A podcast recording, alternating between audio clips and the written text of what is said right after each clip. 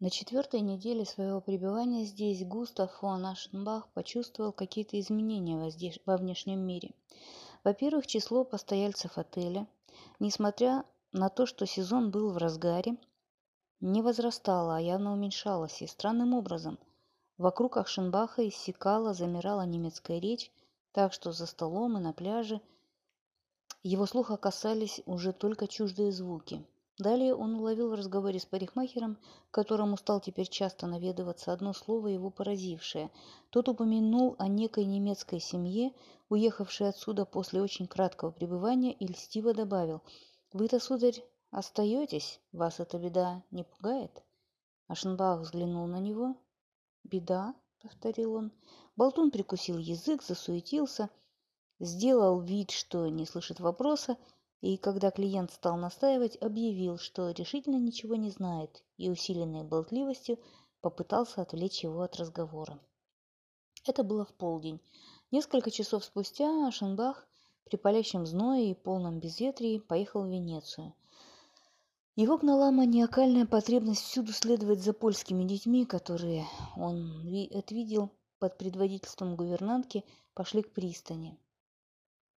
На площади Святого Марка его любимца не было, но когда Ашенбах пил чай за круглым железным столиком на теневой стороне, в воздухе вдруг потянуло странно неприятным запахом, и Ашенбаху почудило, что он уже много дней только безотчетно и бессознательно слышит этот сладковато-аптечный запах, напоминающий о несчастье, о ранах и подозрительной чистоте.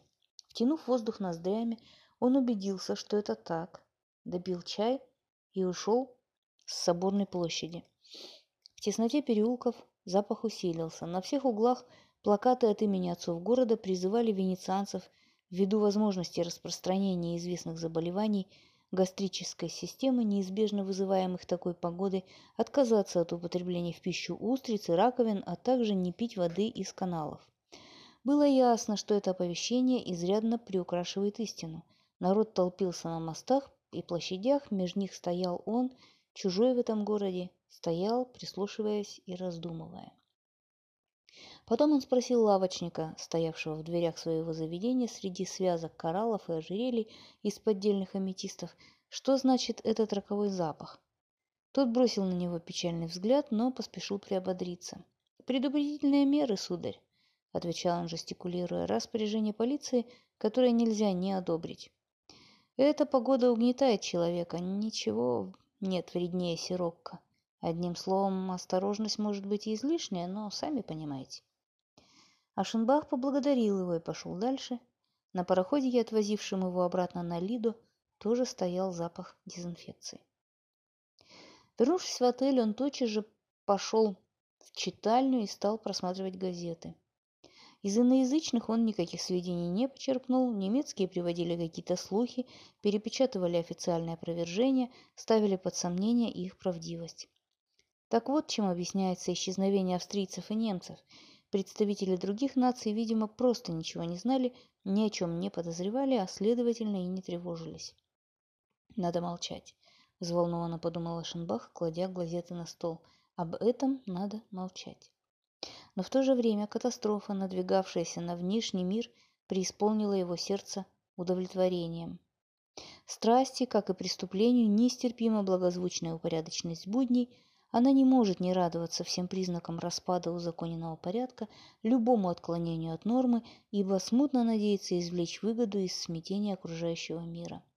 Так и Ашенбах испытывал безотчетное удовлетворение от событий на грязных уличках Венеции, которые так тщательно замалчивались от этой недоброй тайны, сливавшейся с его собственной сокровенной тайной, чего ему и было так важно блюсти ее. Влюбленный он беспокоился лишь об одном, как бы не уехал Тадзио, и, ужаснувшись, понял, что не знает, как будет жить дальше, если это случится. Встречи с Тадзио, благодаря общему для всех распорядку дня и счастливой случайности, теперь уже не удовлетворяли Ашенбаха, он преслеживал, выслеживал его. Так, например, по воскресеньям поляки никогда не бывали на пляже, и он, догадавшись, что они посещают мессу в соборе Святого Марка, тотчас же ринулся туда и, войдя, с пышущей жаром площади и золотистый сумрак храма, сразу увидел того, кого так искал. Тадзио сидел за пепитром, склонившись над молитвенником. И Ашенбах стоял вдали, на растрескавшемся бонзаичном полу, среди коленопреклоненных людей, крестившихся и бормотавших молитвы, подавленный громоздкой пышностью восточного храма. Впереди в тяжко великолепном облачении расхаживал, кадил и пел священник, курился ладан, туманя бессильные огоньки свечей алтаря, и к тягучему сладковатому запаху бескровного жертвоприношения слегка примешивался другой запах – запах заболевшего города. Но сквозь чаты неровные огоньки свечей Ашенбах видел, как красивый мальчик там впереди, повернув голову, стал искать его глазами и нашел. Потом, когда толпа через открытые двери хлынула на залитую огнями площадь, где так и кишели голуби, опьяненный любовью Ашенбах, скрылся в преддверии храма, притаился в засаде. Он видел, как поляки выходят из церкви, как дети чинно прощаются с матерью, возвращавшейся домой, пересекая площадь. Монашенки сестры Тадзио и гувернантка направились в правую сторону и через ворота башни с часами вошли в Мерчерию. Он дал ему идти вперед, пошел за ними, незаметно сопровождая их в прогулке по Венеции. Ему приходилось останавливаться, когда они замедляли шаг, скрываться в таверны или прятаться в подворотнях, чтобы пропустить их. Когда они неожиданно поворачивали, он терял их из виду, разгоряченный, запыхавшийся, гнался за ними по мостам, забирался в грязные тупики, бледнел от страха, когда они внезапно попадались ему навстречу в узком переходе из которого нельзя было ускользнуть. И все же было бы неправдой сказать, что он очень страдал. Мозг и сердце его опьянели. Он шагал вперед, повинуясь указанию демона, который не знает лучшей забавы, чем топтать ногами разум и достоинство человека. Потом гувернантка подозвала гондолу, и Ашенбах, в то время как они садились, прятавшийся за выступом здания или фонтаном, сделал то же самое, едва дождавшись, чтобы они отчалили. Торопливым, приглушенным голосом он посулил гондольеру щедрые чаевые, если он сумеет незаметно следовать за вон той гондолой, которая сейчас завернула за угол. И мороз пробежал у него по коже, когда гребец с хитрой услужливостью сводника тем же тоном заверил, что все будет в порядке, уж он постарается на совесть. Так, откинувшись на мягкие черные подушки, он скользил за другой черной остроносой ладьей, к следу которой его приковывала страсть. Временами она скрывалась из виду, и тогда тоска и тревога сжимали его сердце. Но многоопытному гондольеру всякий раз удавалось ловким маневром, стремительным броском вперед и умелым сокращением пути вернуть уходившую лодку в поле зрения Ашенбаха. Неподвижный воздух был полон запахов, солнце томительно пекло, сквозь дымку испарений, окрашивавших небо в бурый цвет. Вода булькала, ударяясь о дерево и камни. В ответ на крик гондольера, то ли приветственный, то ли предостерегающий, из далей водного лабиринта, словно по таинственному уговору, раздавался такой же крик. И из маленьких, высоко взгромоздившихся садов на замшелые стены свисали гроздья белых и пурпурных цветов, источавших аромат миндаля. Сквозь серую мглу там и сям обрисовывались окна в мавританском орнаменте. Мраморные ступени какой-то церкви сбегали в воду, старик нищий прикорнул на них и с жалобными причитаниями протягивал шляпу, показывая белки глаз, он где слепой. Торговец стариной, стоя возле дыры, в которой гнездилась его ловчонка, под обострастными жестами зазывал проезжего в надежде основательно его надуть. Это была Венеция, льстивая и подозрительная красавица, не то сказка, не то капкан для чужеземцев. В гнилостном воздухе ее некогда разнузданно и буйно расцвело искусство, и своих музыкантов она одарила нежащими, коварно убаюкивающими звуками. Ашенбаху казалось, что глаза его впивают все это великолепие, что его слух ловит эти лукавые мелодии – он думал о том, что Венеция больна и корыстно скрывает свою болезнь, и уже без стеснения следил за скользящей впереди гондолой. Одурманенный, сбитый с толку, он знал только одно. только одного и хотел – неотступно преследовать того, кто зажег его кровь, мечтать о нем, и когда его не было вблизи, по обычаю всех любящих, нашептывать нежные слова его тени. Одиночество, чужбина и счастье позднего, позднего и полного опьянения придавали ему храбрости, заставляли без стыда и страха пускаться в самые странные авантюры. Так, например, вернувшись поздно вечером из Венеции, он остановился в коридоре у комнаты, где жил Тадзио, в конец истомленной страстью, прижался лбом к косяку и долго не в силах был сдвинуться с места, забыв, что его могут увидеть, застать в этом безумном положении. И все же бывали мгновения, когда он, опомнившись, пытался держать себя в руках, как всякий человек, которому прирожденные заслуги внушают аристократический интерес к своему происхождению, он привык при любых событиях и жизненных успехах вспоминать своих предков, мысленно искать их согласия и одобрения. Но теперь думал о них, запутавшись в столь неподобающем приключении, отдавшись столь экзотическому избытку чувств, думал о суровой сдержанности, о пристойной мужественности их характеров и уныло усмехался. А что бы они сказали? Впрочем, что могли бы они сказать обо всей его жизни, так полярно отличающейся от той, которую вели они, об этой жизни, заклятой искусством, которую он сам некогда под видом юношеских замет высмеял совсем в буржуазном духе своих отцов, и которая, несмотря ни на что, был осколком с их жизни. Он тоже отбывал службу, тоже был солдатом и воином, подобно многим из них, потому что искусство – война, изнурительный бой. Долго вести его в наши дни невозможно. Жизнь полное самопреодоление, бесчисленных вопреки, горькая, упорная, воздержанная жизнь, которую он сделал символом хрупкого героизма, только и возможного в наше время, ее по праву можно было считать мужественной, храброй, и ему почему-то казалось, что Эрод, его поработивший, выбирает и отличает именно такую жизнь. Разве храбрейшие народы не чтили его превыше других богов, и разве не процветал он в их городах, отмеченных храбростью? Немало древних героев-воинов добровольно несли его иго, и рок, насланный этим богом, не считал за унижение поступки, которые клеймились бы как трусость, будь они совершены с другой целью, коленопреклонение, клятвы, нескончаемые мольбы и рабская покорность, не только не позорили любящего, но, напротив, считались достойными похвалы. Такие мысли проносились в его одурманенном мозгу, так пытался он обрести почву под ногами, сохранить свое достоинство. И в то же время он настороженно и неотступно вел наблюдение за нечистыми событиями на улицах Венеции, за бедой во внешнем мире, таинственно сливавшейся с бедой его сердца, и скармливал свою страсть неопределенным, безнакон... беззаконными надеждами.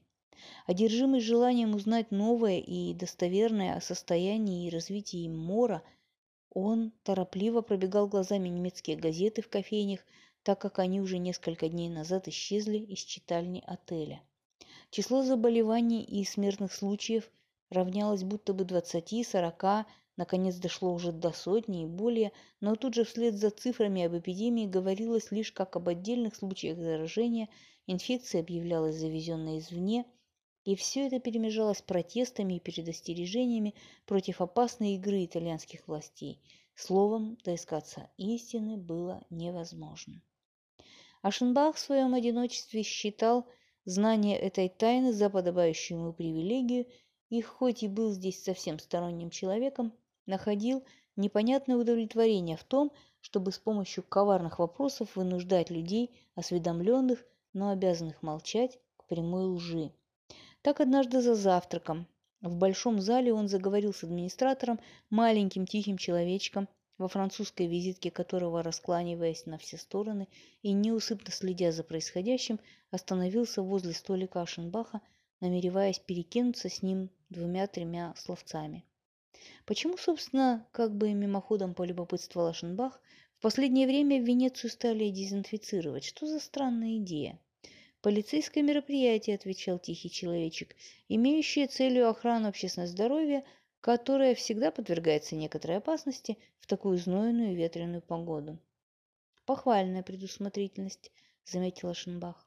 Они обменялись еще несколькими соображениями метеорологического характера, и администратор откланялся. Впрочем, того же дня, уже после обеда, маленькая группа бродячих певцов из города давала представление в саду перед отелем. Двое мужчин и две женщины стояли, прислоняясь к железному столбу фонаря и, обратив белые от яркого света лица к террасе, Курортные гости, сидевшие там за кофе и прохладительными напитками, снисходительно принимали это народное зрелище. Персонал отеля, лифтеры, официанты, конторские служащие выглядывали из дверей. Русское семейство, охочее до зрелищ и умеющее наслаждаться полукругом, расположилось в саду поближе к актерам, на принесенных с террасы соломенных стульев. За господами в закрученном, как тюрбан, платке стояла их старая рабыня.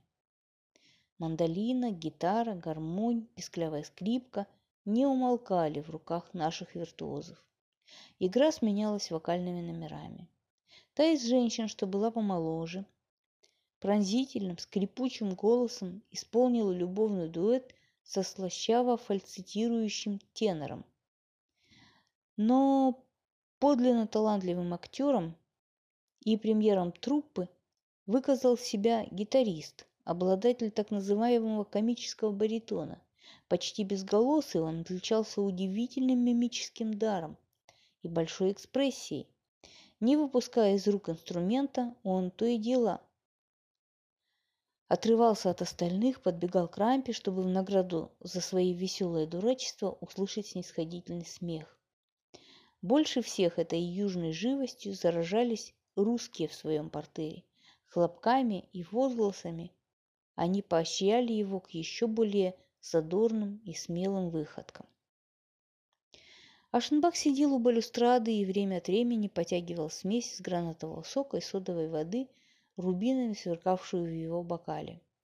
Его нервы упивались пошлыми звуками вульгарно-томной мелодией, ибо страсть подавляет чувство изящного и всерьез воспринимает те дразнящие, возбуждающие впечатления, к которым в трезвом состоянии мы бы отнеслись юмористически или попросту брезгливо их отвергли.